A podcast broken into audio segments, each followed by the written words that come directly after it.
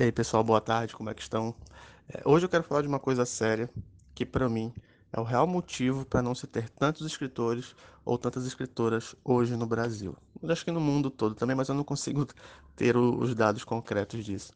Mas eu lembro uma vez, acho que em 2018, eu estava participando de uma palestra na Saraiva, aqui de Belém, e eu estava na, na bancada de escritores junto com outros amigos, e a gente acabou perguntando para todo mundo, acabou no, no, meio surgindo essa conversa de, de escrita, porque as pessoas não escreviam, porque algumas escreviam e outras não.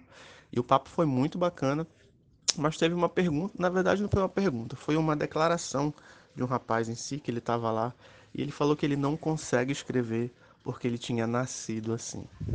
É, eu lembro de não ter dito nada na hora, mas aquilo tinha me incomodado bastante. E, e, na real, cara, eu não acredito.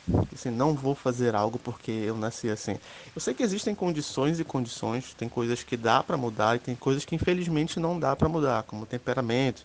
Às vezes uma pessoa é muito impaciente, ou tá com um problema crônico. Enfim, eu sei que não é preto no preto e branco no branco. Mas o, o real problema, para mim, é colocar a culpa de algo que não se pode fazer em algo abstrato. É como se o universo estivesse condicionando a pessoa a não fazer aquilo. E sério, me desculpa, eu não acredito nesse tipo de desculpa. Para mim é desculpa.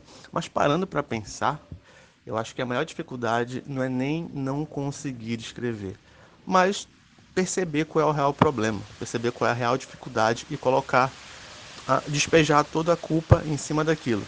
Abriu, começou uma chuva danada que eu acho que é Deus mandando uma mensagem para falar isso. É, ontem eu abri uma caixinha de perguntas no meu Instagram.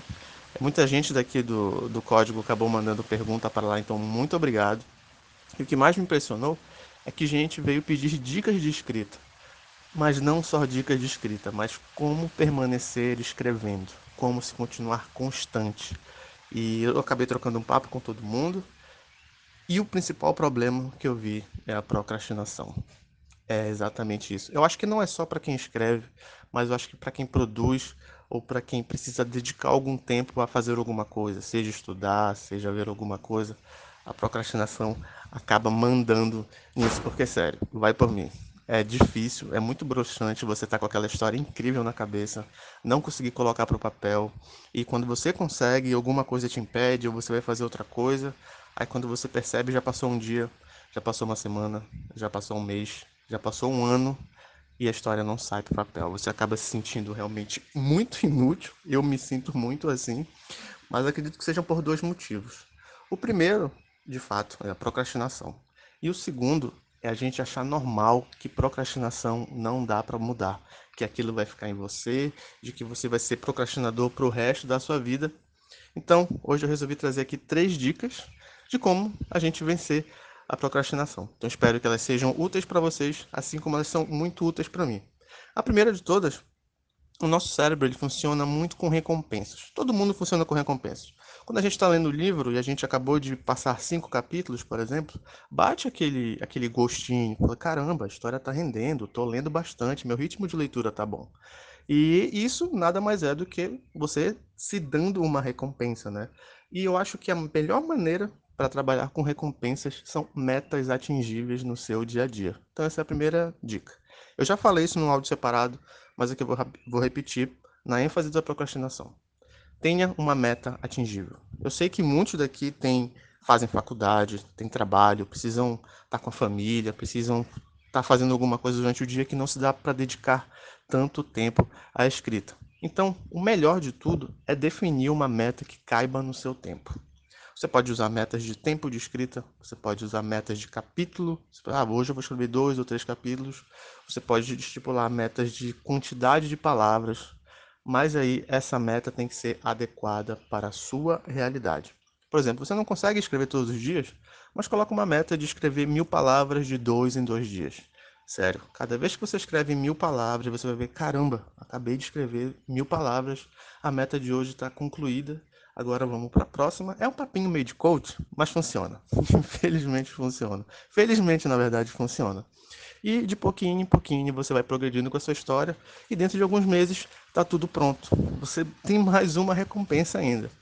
A outra dificuldade que eu acho que ela é essencial é tu tem que dificultar o problema e facilitar a tua solução. Mas como isso? Vou dizer por mim. Eu sou um desgraçado para ficar no celular.